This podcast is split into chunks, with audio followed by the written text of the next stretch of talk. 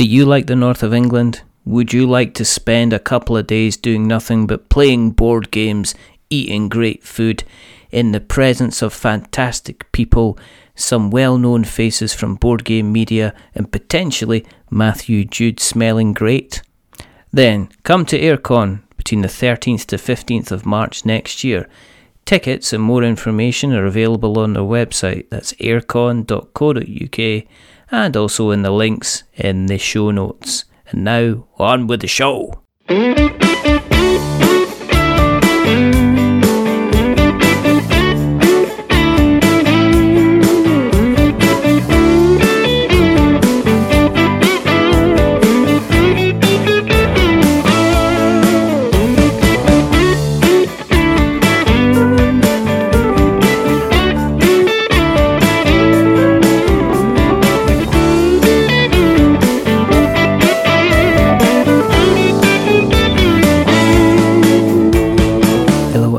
To another episode of We Are Not Wizards. My name's Richard. I'll be your host for October. Now, there's things you can explain, there's things that you can't explain, and some of the things that you can explain come from the mind and some of them come from the spirit, and you've got to wonder whether there's an all-wonderful, powerful thing that is guiding you either slowly or ever quickly. So we can either move spirit fast or we can move at God's speed. So yes. Joining me to talk about a certain game on Kickstarter, which comes under the name of Godspeed, which is doing slightly well on Kickstarter, I must be saying. There's a panda, there's a saurus, there's some games involved. It's Pandasaurus games. I've got Adam Hill. Clayton Hargrave isn't here, but he's going to be on at another time. But hello, Adam. How are you? Hello. I'm doing well. Clayton's with us in spirit. He is. Oh, he is. He'll. I'll channel my inner Clayton Hargrave throughout this interview, so that we're both represented. But today, you get me in person. Can you do an impression of Clayton at all? And would he appreciate it if you tried to do an impression of Clayton? Oh man, I think the answer to both of those is no. I could try. It would be something like, Adam, we should do this to the game. And don't worry that it breaks everything. It's going to be super fun. That would be Clayton. And I would say, well, of course it's going to be fun. But like you said, it breaks everything. And then he would say, but what if you could? And then like 2 weeks later and four arguments later and a couple of apologetic phone calls, we'd get back together and we'd figure it out. But, you know, something like that. It sounds like a strong kind of working relationship. Have you known each other long then? Yeah, Clayton and I have known each other for probably about 6 or 7 years. Wow. And I was teaching at a university where Clayton was attending, and we kind of got to know each other kind of his last year. His senior year there. And then when he graduated, somehow or another, we started running in similar circles. And then we started hanging out and playing games together. And after, I don't know, a few years, we decided maybe we should try and make a game. And so we decided to try our hand at game design. And the end result of that effort is our first game, Godspeed.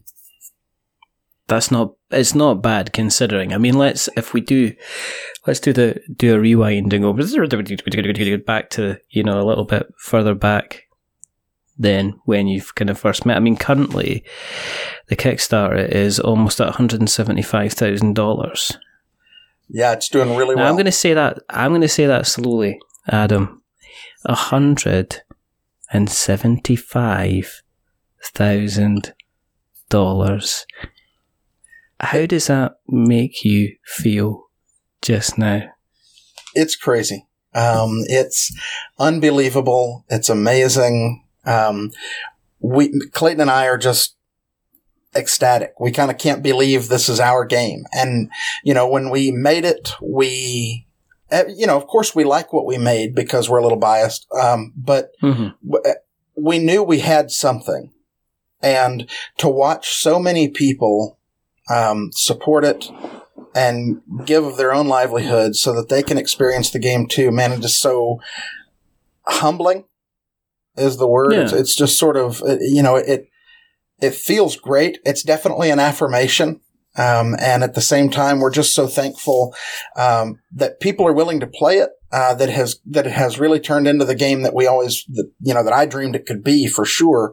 And then, we're just super thankful to be working with Pandasaurus, and they've done so much, to support the game, to make it better, to do what they can to they've just made an excellent product out of it. And we're just super thankful to be with them, to be with the folks that we're working with. It's just all come together and we're blown away. Was it, are you always been kicking about the kind of the cardboard? I mean, when you were a younger man, I mean, was it something that you were involved in? I mean, was it something you would do as a family, or was it something that you kind of started out kind of doing yourself with your friends and stuff?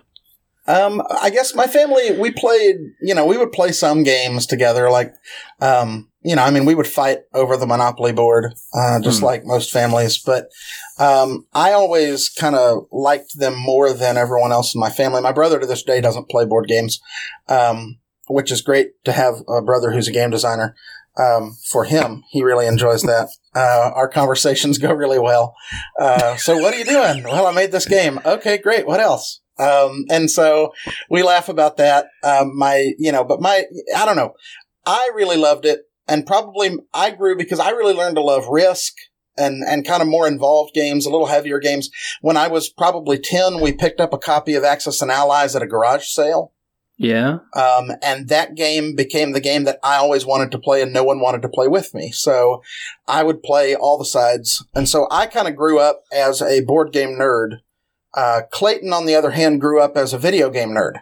And I played a few video games, but he was all in on video games, and kind of came to gaming late. In some ways I helped with some of that. But probably the first game to open up my eyes beyond those standard games that people play, of course, Dungeons and Dragons. Played a lot of that in high school and through college. And while I had played Catan, the one that really opened my eyes to some of the cooler possibilities of board games was actually Dominion. And Dominion, I had never seen a game with that kind of flexibility and that kind of scope. And at the same time, it's elegance. The simple choice that you make with regard to what you're going to buy and what you're going to play as your action card. It just, I don't know, all of that clicked as a system, and I thought, this is amazing. And then that sort of opened the door for me to explore other games. Yeah. Dominion's like a cheeseburger at McDonald's. I'm listening. And I'm sure you remember the first time you went to McDonald's and had a cheeseburger. And it was probably one of the finest days of your life. You probably had a Coke with it. You had some fries. You had had one of those fluffy donuts afterwards. You were loving that cheeseburger. Okay? Well, yeah, hold on. Time out. Your McDonald's have donuts? Yeah, we used to. Yeah, we still do. Yeah, yeah. Man, our McDonald's fluffy don't ones. Have donuts. It's not like a bear claw or a powdered one or anything like that. I mean, you're not talking like that. You're talking like you used to have like little donuts. I mean, nowadays it's not. It's all kind of like fruit and stuff. But back in the day, they had these lovely kind of 4-inch across, like fluffiest donuts that, they just used to capture them down from the clouds and cover them in a little bit of sugar. We never had those, but that's awesome. Box, right? I'm so thankful that you got to have them. You go. I can send you a picture of one. But the thing with cheeseburger is then 2 years down the line, you go off having a cheeseburger because cheeseburger's just a cheeseburger. And Dominion's very, very much like that. Oh, yeah. The first couple of times you play Dominion, it's absolutely fantastic. But then it's one of these games I think that kind of gets put to the side.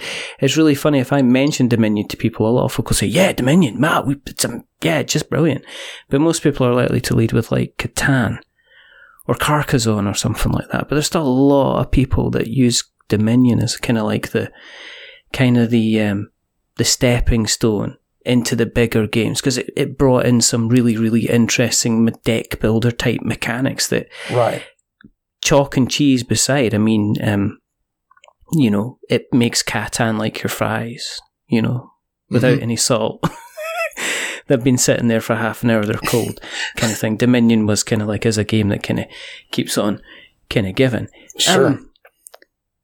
Do you, when you jump on, when you get on the cardboard train, okay, mm-hmm.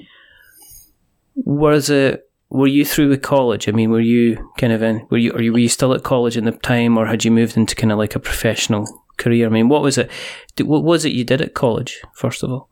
At college, I studied, and my undergraduate degree is in history, world history.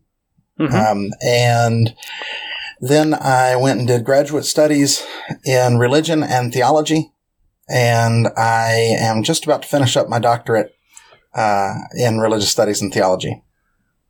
So is that, are you specializing in a particular area in terms of theology? Because it sounds like it's a big. It is. I mean, that's a big. It is a big area. But I do Christian theology. All right. Okay. Okay. So do you have to like turn in like a normal kind of doctorate? Do you not have to turn in like your own paper? I have a dissertation. I'm actually working on it. It's really? I'm finishing it as of November 15th. And so it is almost finished. So you decide to put out a Kickstarter that's getting $175,000. And at the same time, you're in the middle of finishing off something which allows you to be Dr. Adam Hill. Right. All of my friends at school and all of my peers and coworkers are publishing books, and I am publishing a board game because that's more my speed, I think.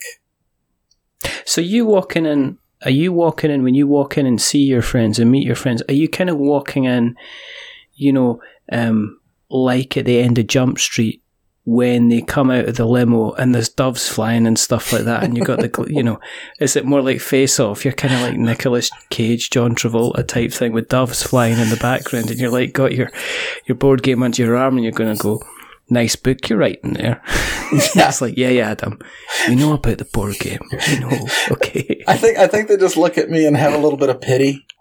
You know, I think that I'm at the kids' table, but that's fine. That's probably where I belong. I'm okay with that.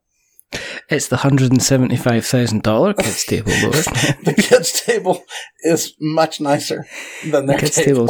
It's a more expensive table. You can't afford to sit at my table.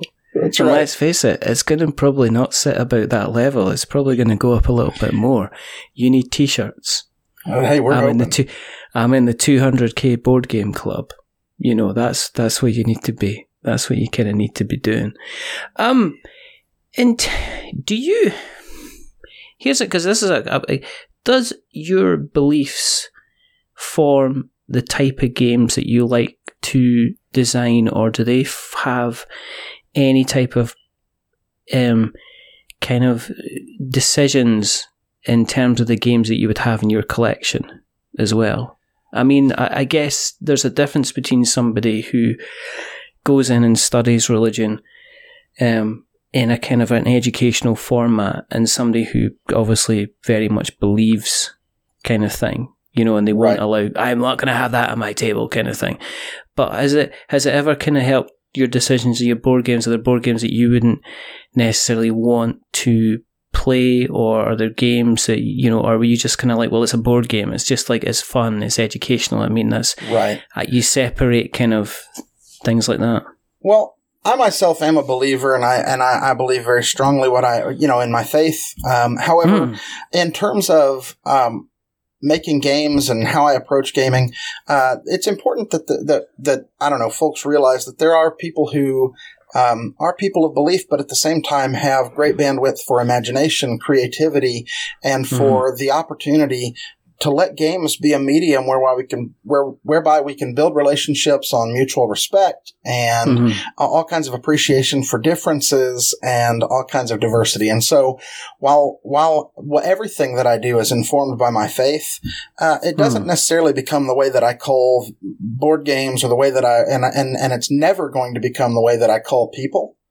Or anything like that. Like I don't believe that my faith in any way, I don't believe that I honor God by excluding others and by holding people back and hurting them. Mm-hmm. I don't tell God that I love God by not loving humans around me. Yeah. And so I find my faith to help me be more inclusive of people and to help me be more affirming for people. And there are those of us who are Christians out there that's more of our position. Even though what we hold is very dear to us, it's not a way to exclude others, but rather it's a way to include others. And so does it change the way that I make games? I don't know that necessarily by itself does much in terms of how I make games. I believe, of course, games become a way to express something about the way you think the world is or something like that. But I don't know that it goes that deeply for me all the time that I'm trying to write, for instance, a theological dissertation in a game like Godspeed. And even to that end, it's kind of funny because that's not our title. When we pitched the game to Pandasaurus, it ended up getting a retheme. And Godspeed, which sounds like a very kind of theologian sort of title, as a take on sci-fi, was not our original idea. And so it is a retheme that we've embraced and we love, but it has very little to do with my own faith convictions or anything like that. That's not where this game is coming from. This game is just fun science fiction and a good exploration with imagination and imagining what an alternate space race could look like. And that's kind of where we're coming from as far as making this game. And it's not so much a statement of belief or creed or anything like that. I mean, obviously, I have severe issues with you when you put something like Wizards for Hire out there. This is where I was building to. You think I was going somewhere else? That's where I'm building up to, yeah? I love. I mean, this bit before I can let you go through with this, but you know this. I love that you know about this game. This is a prototype game that I made and that no one has signed yet. But if any publishers are interested, no. I would say I'd have strong opinions about any publishers allowing more wizards out there for hire, and especially giving them money. Well, anyway. They have to earn it, but see, they have to give it to their own employees so that they can. Anyway, that's. Yes, that game is there, but Richard, I am willing to let you retheme that game. If you would like to retheme it, I will see what I can do. If you send me the rules, okay, I will have it rethemed for you within 2 weeks' time. That sounds great, because I want to make sure that we're not wizards. Well, I mean, why does it have to? Why can't it be, I mean, you're discriminating here. I mean, is this all you're doing? You're just allowing people who are wizards to get jobs? There's laws about this, Adam. I have issues. They work. See, here's the premise. The premise of Wizards for Hire is that. And now you're going to pitch at me. Yeah, here's the pitch. So the premise of Wizards for Hire is that wizards are awesome and they change the shape of history and they go and fight off whatever in the world needs to be fought off. They go on these epic adventures, but that's not you. You are a 9-to-5er, you work at the local magic shop filling customers' orders for spells like Summon Coffee and Summon Burrito or whatever. And you're just trying to pay the bills. You're not looking to go on wild adventures. You just really want to win Employee of the Month at Ye Olde Magic Shop. All right, so that's the funny premise, but it's a contract fulfillment game that involves worker placement. Do any of the wizards get hurt? I mean, is there a chance they get burnt on their coffee, or they trip up, or they humiliate themselves? Is there no? Is but there your like that your all? Staff members can be fired because sometimes your apprentice likes to help you fulfill orders, but he does some shoddy work in the shoddy work closet, and he gets caught. And then when he gets caught, he gets fired. See, I think that's fair. I mean, I think that's a good sound mechanic, and I'm surprised that Pandasaurus haven't looked on this game and decided that this is the next way forward, especially after you've done $175,000. We're not going to let that kind of go. Have you always been a designer boy? I mean, as in a designer boy. There you go. Have you always been a designer boy? That's right. The comma is very important in that sentence. The comma is very, very important in that thing. But have you always been a doodler? I mean, are you the guy that if I looked at your notes for essays that you did in college, there'd be little kind of pictures and drawings and scribbles. You'd be the guy that you'd have little grids of squares everywhere or triangles or circles and stuff like that. Were you always kind of, you know, focused on the moment, but also at the same time had kind of boundless mental energy, which meant that you were always kind of thinking about other things? Well, I'm kind of laser focused. Right. And so I didn't doodle a lot. I'm extraordinarily analytical. And so I always wanted to find out how things worked and to make them work. And so in a lot of ways, when it comes to our design team, Clayton really does a whole lot more of the narrative, fun, thematic, you know, what if kind of stuff. And he it's not that he can't do mechanics. He does really creative mechanics. Whereas I tend to think in terms of nuts and bolts. How can I make this work? How can we make the impossible possible in a board game? And how can we solve the problem in front of us and make it not work, but make it fun? How can we hide that people are doing math? How can we get around this set of obstacles that we've given ourselves, these constraints that we've placed ourselves within? And I love that kind of challenge. And so I'm, you know, kind of to use some terms that are a little antiquated, I'm more of the left-brained sort of approach, and Clayton's more of the right-brained approach. And so we make a really good team because we really do come at things from pretty opposite directions and with different kinds of filters and the way that we process information.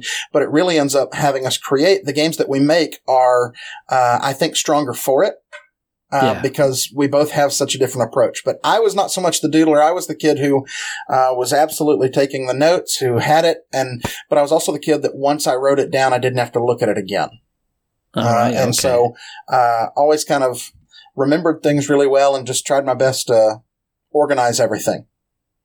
So is the way that you and Clayton work then is you'll look at the same problem and you'll say, well, look, if you manage or limit this resource, then this will cause this cascade thing. And Clayton will say, and the reason that we're doing this is because if we have too many fuel cells, then there's a chance we increase the chance that there's going to be an accident or an explosion. So he very kind of taking the kind of the imaginative approach, and you're kind of taking the very kind of, this is the mechanics, and he's saying, well, this is why it's going to kind of work in the kind of the game itself, Right, and so we both use those to our strengths, and you know, some of my favorite design sessions, because we meet every week to do design work, and as we're doing that, some of my favorite sessions, are when we start with, okay, so this is the problem we left off with last week. What did you come up with?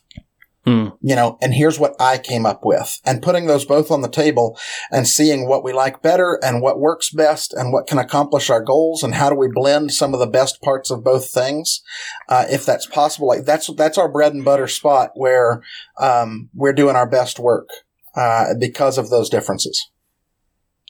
And did you have a couple of games kind of under the belt before you decided you were going to go out and pitch to people? No, we had Godspeed. It was our first game. And you're going to love the theme that we originally had. I want to hear. If it's Wizards related, I'm ending the call. I'm telling you right now. Okay, it absolutely isn't. However, you may still end the call. Here you go. The original idea was that the game was called Alpacalypse. And it had to do with alpaca. The end of human civilization had happened, and there were these tribes of alpaca that had risen up and were going to be the new dominant species on Earth. And you were leading a tribe of alpaca to become the most influential species of, or influential tribe of alpaca in this new alpacan age. What was it called? The Alpacalypse. So a retheme was probably a good idea. I don't know. See, I think they might have misstepped here. No, see, here's the deal. It's awesome as a name and as a theme until you realize 10 minutes into the game that you've got 90 more minutes of alpaca puns. And then it's a little much. And so maybe for this game it doesn't fit, but there should definitely be a game called Alpacalypse. Is there going to be a smaller kind of party game? That's that's what needs to happen with that. And right now, we're not working on that, but soon I will be. But Godspeed, as it came to be, was our first game. We are working on another one together right now. And I don't foresee a future where we're not working on a game together. I do a couple by myself every now and then just because I have a little more time and I choose to spend more of my time doing that particular thing. And so I have a couple of games that I designed by myself, but Clayton and I have a second one we're working on that some publishers are looking at right now. And that's kind of veiled and giving up as little information as possible, Mr. Hill. What is that all about? I'm sure that's fine. Did you pitch to quite a few people before you landed with Godspeed, or did you just rock up to Pandasaurus and said, "Hi, they got a game," and they said, "Phew, as long as it's not an alpaca one, we'll sign it on the spot." And you were like, "Okay, give me 5 minutes." out with the black marker. Exactly. Kind of no, we here's what we did. We went to Unpub 2 years ago. Unpub is a massive convention for a bunch of game designers, and we all bring unpublished games, and they invite the public in to do public playtesting, and it's in Baltimore, Maryland. There are many Unpubs all over, but the main one is in Baltimore, and so we took our game there, and we had it on the table, and you put up your little sign that says, here's the name of the game, here's how long it takes, here's how many players. And so in a room full of games that were 30-minute, 20-minute party games and light games, and there were a few heavier ones, but here's ours that's like 90 minutes. It's a midweight Euro for sure. And so we brought it there, and a few publishers took a look at it, 2 or 3. And we kind of had a short list that we wanted to show it to. And then, of those, our real hope was that Pandasaurus would take it. While there, John Gilmore, who, he develops games and scouts games for Pandasaurus. And John is one of the best people on earth. And he was there and he saw it. And it was funny because we're super nervous. This is our first time pitching a game. John is looking at it and, he, of course is kind of sussing out what's unique about it, what's special about it, what's good. And he looks at us and he goes, "This is the stupidest theme I've ever heard." And then we both kind of looked at each other like, well, we tried. Then he said, "I'm interested in taking a copy." Wow. And so our top choice was Pandasaurus, and they said yes at that point to look at it further. They looked at it, and then, of course, they did end up making the decision to sign the game. And it was probably, several months later that we were on a conference call, and kind of they said, "Okay, look, here's what we're hearing. People expect something out of a game called Alpacalypse that this game doesn't deliver. But this game is really good with a different theme." What were they expecting? I have no idea, but I know it wasn't a chunky midweight Euro. I was expecting a llama. Can we have other ungulates involved then? I was expecting an impala kind of thing. Exactly. But I don't know what they were expecting, but it wasn't what we made. And so Nathan proposed a switch to this kind of retro futurism. This kind of 60s, 70s space race theme, but in an alternate universe, where things like the European Union existed in a germ form already, but may not include the countries you think. We'll see what comes out in stretch goals. There's another little teaser. But there are, and that includes some other stories so that there are other players in the space race and not just US, USSR. But that there's more to it than that, and there's some other things going on.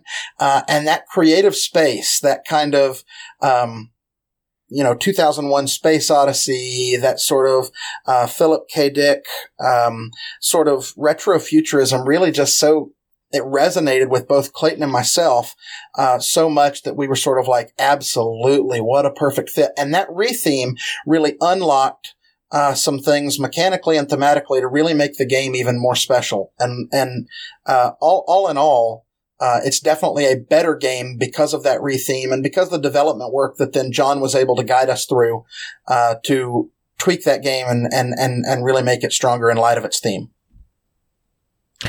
Did you have... You must have had a completely different colour palette, because for me, the colour palette on this is extraordinary. We are... As in, it's, you know, it's the kind of the pinks and the greens, and it's the kind of... It's like, it reminds me of when you see an unusual indie video game, mm-hmm. and they've decided to do something with a completely different with a colour palette. They've broken the colour system, and it's kind of changed something completely different. Did you have a lot of input once they'd taken that over?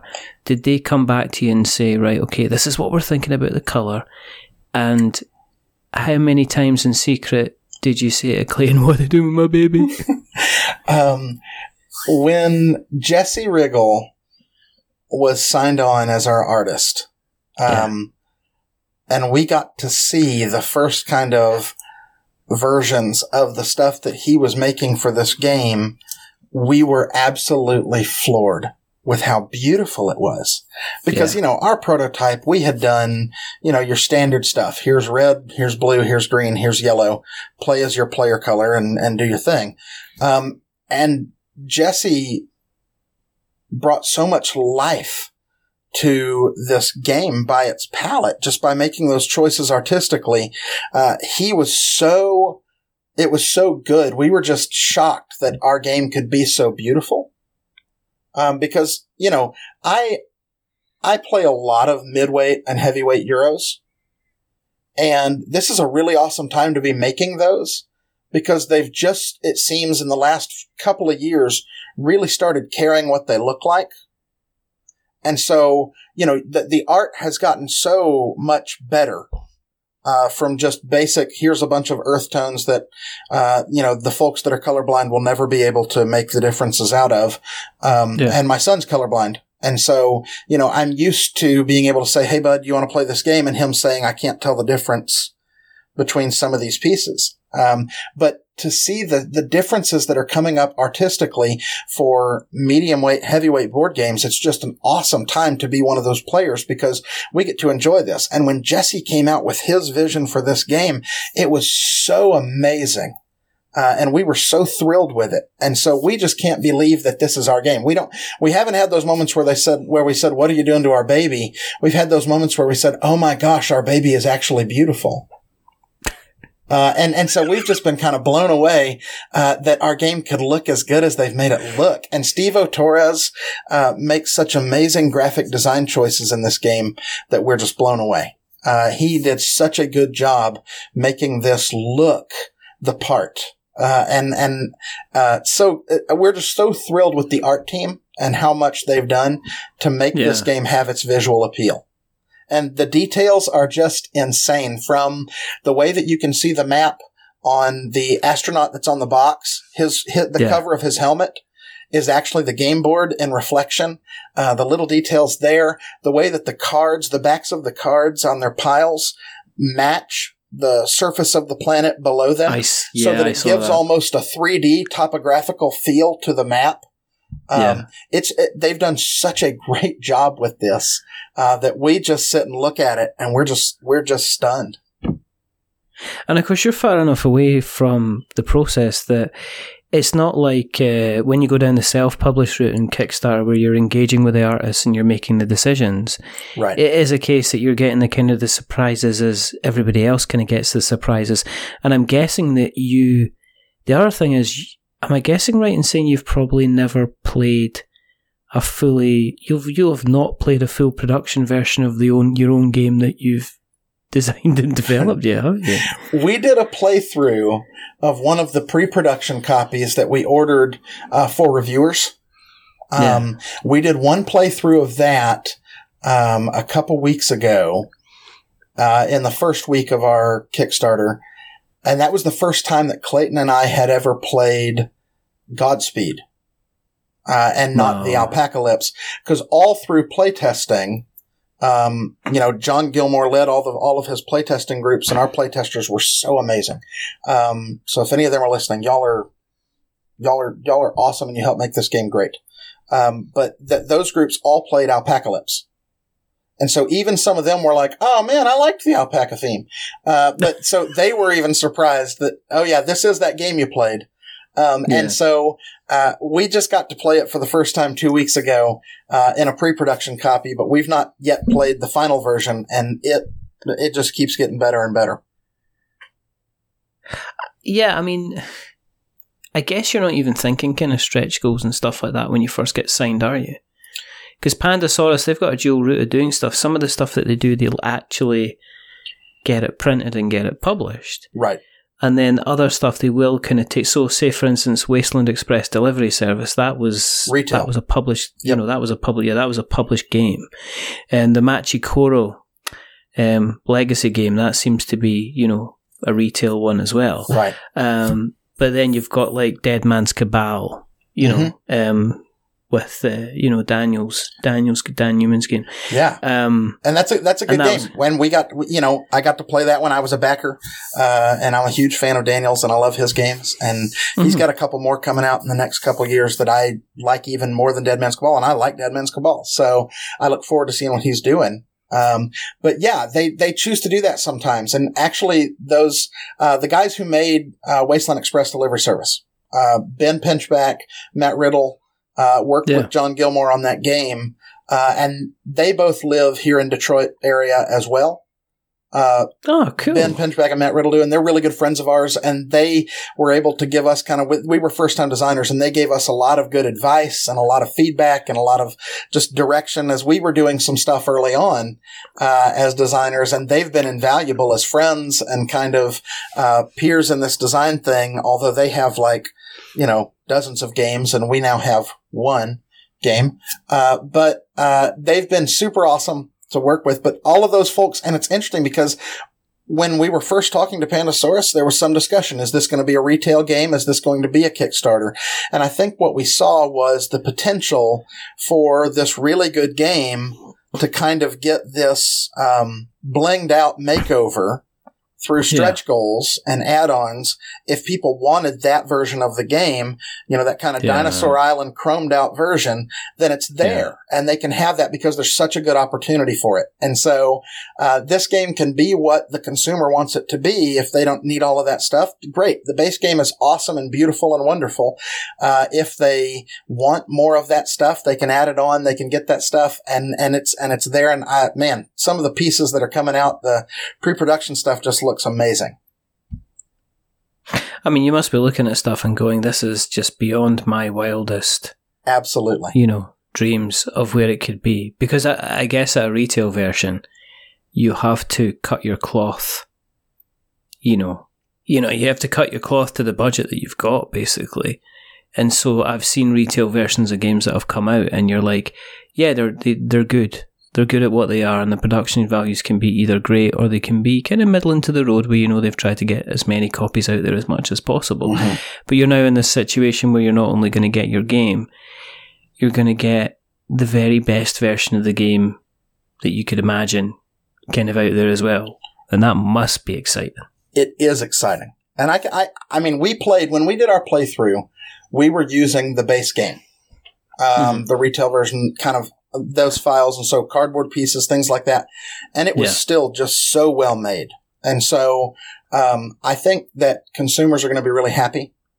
Gamers are going to be really happy with the game that's in the box, whichever version of that they chose to back and support and pick up. Yeah. I think they're going to be really pleased because the quality really is great. And I think that, we were kind of blessed to be able to follow in the footsteps of Dinosaur Island, because Pandasaurus learned so much in that massive hit, where, they had to make way more copies of that game than they're probably going to make of our game. But all of that experience gets to go into our box, and so they're not exploring this territory. They are good at this territory now. And they've learned some lessons and they've learned how to do things really well. And we are the beneficiaries of that experience. And so that's super fun to watch, as our game just gets better and better because of their work. Yeah. One of the only thing that ever scares me about Euros is, and I'm going to use an analogy, is for me, a lot of Euros can sometimes be, you're sitting on a train you're one of the passengers along with all the other players who are also passengers. You're all going to go to the same destination, and it's only once you get to the final station that you know who's the kind of the winner. So in a lot of Euro games, there's very little kind of player interaction. You're all involved in the same engine, if you know what I mean. Right. But on the other side of it, the decisions, you don't know the final decisions until you tot up the scores at the end. Were you conscious of that when you were putting together kind of Godspeed, making sure that, yes, we were taking the kind of the Euro and worker placement kind of sensibilities, but we were trying to make it kind of more kind of interactive? Is that something that you've kind of taken into consideration? Yeah, and that's where having Clayton really helped, because my wheelhouse, the game that I've always wanted to make, is Godspeed, because I play midweight, heavyweight Euros, and that's my wheelhouse as far as gaming is concerned. Yeah. Clayton's wheelhouse is cooperative, thematic. And so he loves Spirit Island. He loves, you know, the co-op games. I think his gaming group did Pandemic Legacy all the way through it, you know, and they love that sort of co-op thing and the interactive thing with a ton of theme. Well, when we got together, you know, we were able to introduce, and he probably introduced most of the interactive stuff, and made that so strong in that regard. Now, the game itself provides more interaction than your standard Euro, because we did take some fresh looks at what worker placement could be. And we're still exploring that, and that still excites me, because that's my favorite medium to work in as a designer. And so when we talked about it, it's worker placement, not just in the action phase of the game, but also in like the whole game itself. So, for instance, when you start the phase, every round has the following phases. It has what's called a high council phase. It's got a supply depot phase, and then it's got the action phase. And basically, you have a team of 5 workers, and they're all specialized. And so your captain can only do military and security actions, whereas your engineer can only do infrastructure actions and building actions, whereas your trader, that's Trader, can only do the finance and commerce actions, and your biologist can only do your research and exploration actions. And so then you have your ambassador that is kind of your leader, and they can only do the diplomacy actions and the ambassador actions. Like, there is no wild card worker. There is no worker that can do anything. Well, right, okay. So you go into the high council phase, the first phase of a turn, and there's an event that has taken place that requires one of your team members. And so it may say, hey, send your biologist. We have to go and do some research together about this planet we're on. And so you can choose whether or not you send your biologist. Well, if you send your biologist, then that worker is used for this turn, for this round. Yeah. And so you are saying no to taking biologist actions in the action phase. Well, then you get the supply depot phase, and there's like a market, and players have an auction. And so there's a blind bidding auction. So this is more of that player interaction business where what I do directly affects you and what you do directly affects me. Yeah, each of your 5 workers has an influence value. Your ambassador is always worth 7, but the other 4 people on your team are worth some combination of the numbers 4, 3, 3, and 2. So, but it's not the same. Each team is variable. And so, for instance, my captain may be my 4, whereas your biologist might be your 4. You know, my trader might be your 2, but your captain might be a 3. So when we choose which workers we're sending to the supply depot, you're bidding that number. So if I were to send my ambassador, who is a 7, and my trader, who is a 2, I'm bidding 9. Well, right, okay. You are going to bid, and you may send 3 of your workers, but it may be your 4, your 3, and your 3, and so you've sent 10. And so you would win the bid and get to choose the first thing from the supply depot, and then I would get to choose second. And then if you're the winner of the bid, you get to take the thing that's left over. Yeah. And one of the things in the supply market is also the first player token for the action phase. Oh, okay. So that's where you can decide if you want to go first. And then when you get to the action phase, you get 2 actions, and it's the 2 that you've saved back, you know, of your workers. Or maybe you only sent one to the supply depot, so you have 3 workers back. Yeah. Maybe you didn't respond to the High Council, so you have 4, so your choices are wide open. But then when you go to take your actions in the action phase, you may get blocked by other players. So if 3 players kept their biologist, and there's only 2 spaces where the biologist can go, you might get blocked out. And in that case, you kind of have to take the bailout action, which is the scrapyard, where anyone can go and you get 1 resource. So it's worker placement, but not simply in the action phases. The whole thing is a series of worker placement choices that are very interactive, especially in that supply depot phase, because you are directly interacting with other players and other agencies, because it's supposed to feel like these agencies are in competition on this new planet, trying to build their machinery and their infrastructure and their civilization up so that they can be a dominant influence on this new planet. It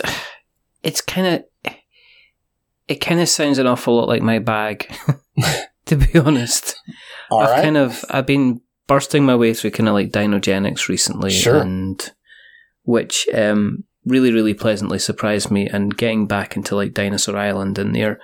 I'm a big viticulture fan and everything like that, so anything that is, but something that can be a bit crunchy sometimes as well.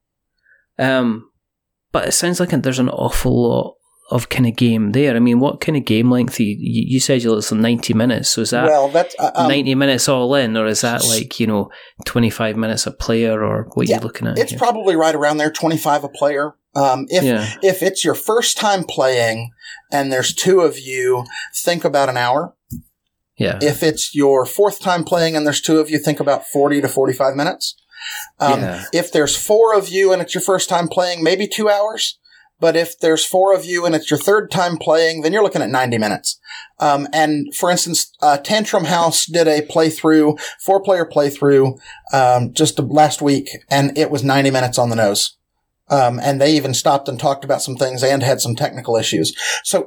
But one of the cool things about it is there's not a lot of downtime. Because I take an action, then you take an action, then you take an action, then you take an action, then I take an action. It moves very quickly in all of its phases, so there's not much downtime, whereas I'm used to Euros that like, okay, I've taken my turn, so now you're going to take your 15-minute turn, exactly. And then that person's going to take their 15-minute turn, then she'll take her 15-minute turn, and then I'll come back after I've had my sandwich and be able to take my next turn. Exactly. But this game moves very quickly, and so decisions come quickly, and there's not a lot of downtime. You don't feel bored while you're sitting there, and it's not just fun during your turn. So.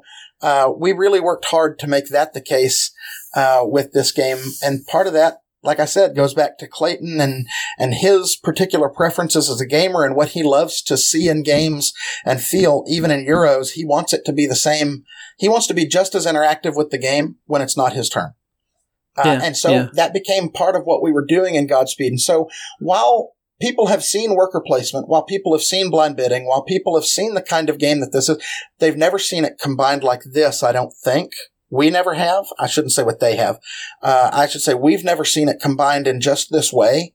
And I do think that it's going to be right in a lot of people's wheelhouse as far as the fun that they want to have in a game. I know it's the fun that I want to have. I've played it hundreds of times, and I still love playing it. And not just because it's my baby, but because I think it actually is a really good game. And I don't want to sound conceited. I'm in love with it, and I love playing it because it's so fun.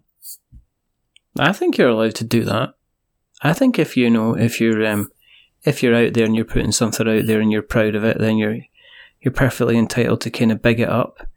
One of the other things I've kind of impressed with is that you've not gone for the let's pile this bad boy above $100 to kind of get in the door. And the reason for that was I had an old man rant on Twitter the other day just saying that I saw it.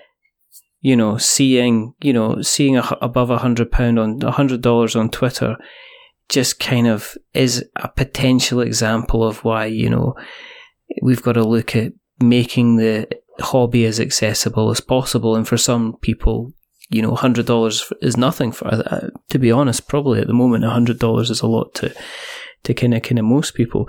And you've kind of come in at the kind of the $70 kind of mark. And was that a conscious decision? Was that based on you're just not trying to pile the thing up with bling to raise the price? Was it?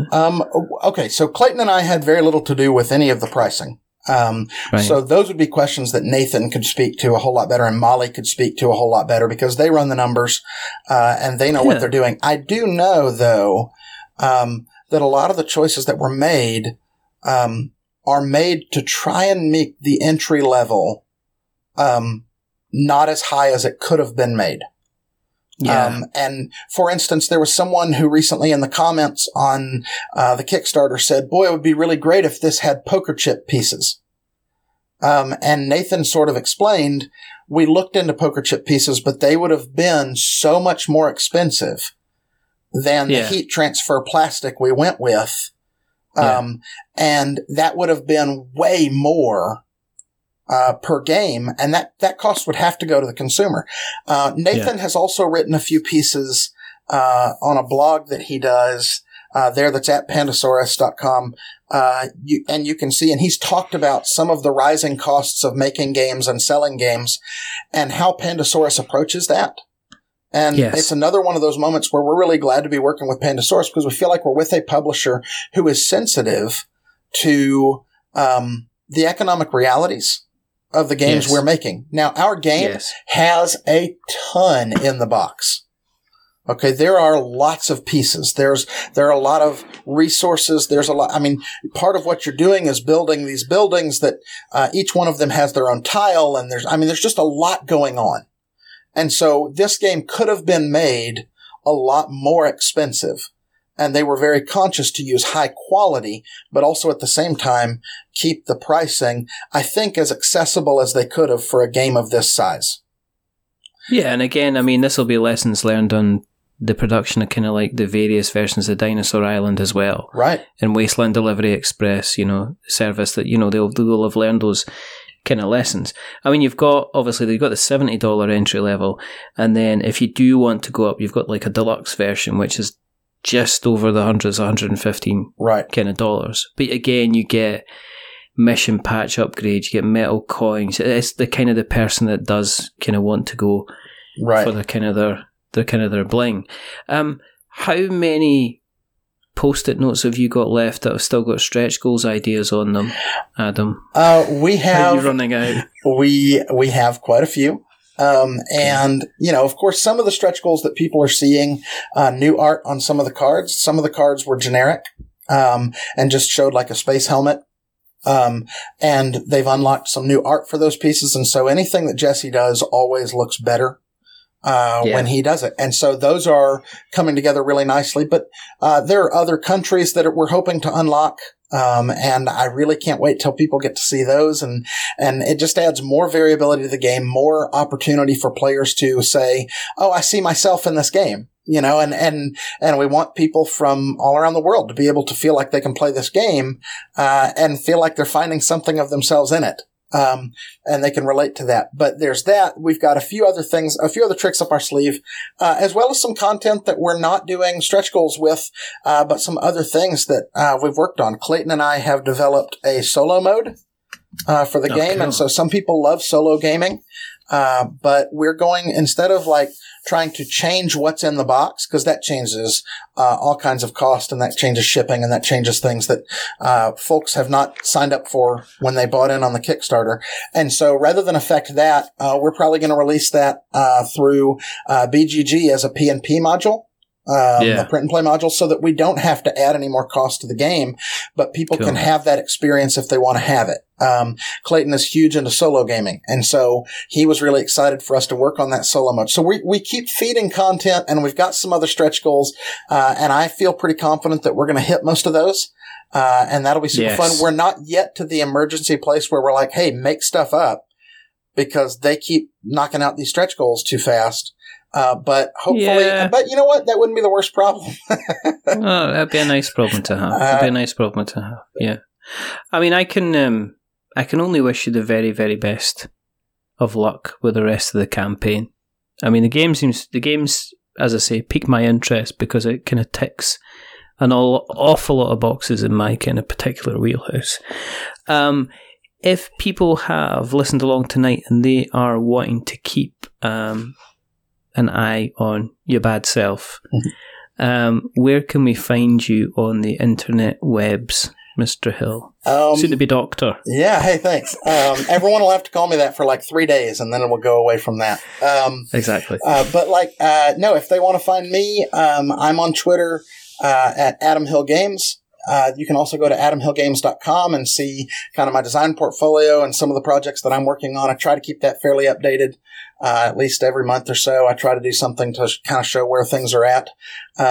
Clayton, you can find him online at Clayton Hargrave. And, we're both out there, and we both spend a lot of time on Twitter. So look forward to seeing everyone. Awesome. And as I say, we'll make sure we put all the links in the show notes, so we've got notes to show if you want to keep an eye on what we're up to. And thank you if you are listening to us for the first time. And if you're listening to us for the 300th time, I just go outside and do something else, for goodness sake. But keep on listening, but try and get outside.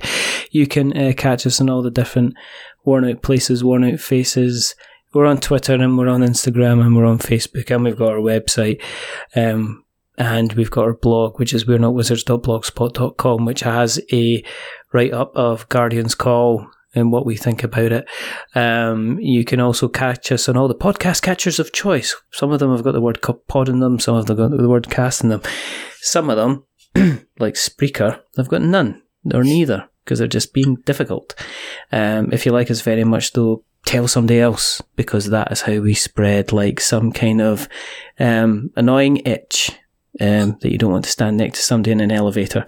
Or the other thing is, you can jump onto Apple Podcasts and you can drop us a subscription, a rating, or a review. If you are going to be giving us a rating or a review, don't give us 10 stars, because it makes us big-headed. But don't give us 1 star, because it makes us cry. Give us something in the middle, like a 5, because it's average. And we're just a little bit average. But the person who's not been average tonight is a rather wonderful, rather fantastic Mr. Adam Hill. Thank you very much, sir, for coming on. Thank you so much for having me. This has been a blast.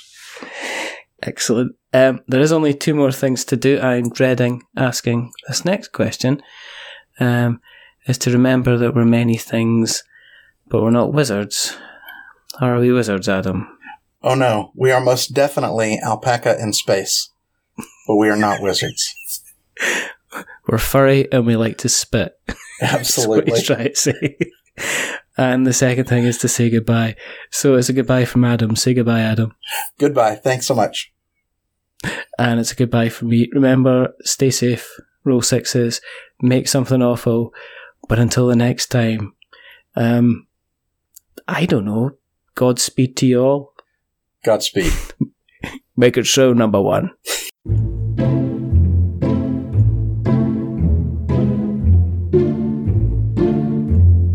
A wizard is never linked.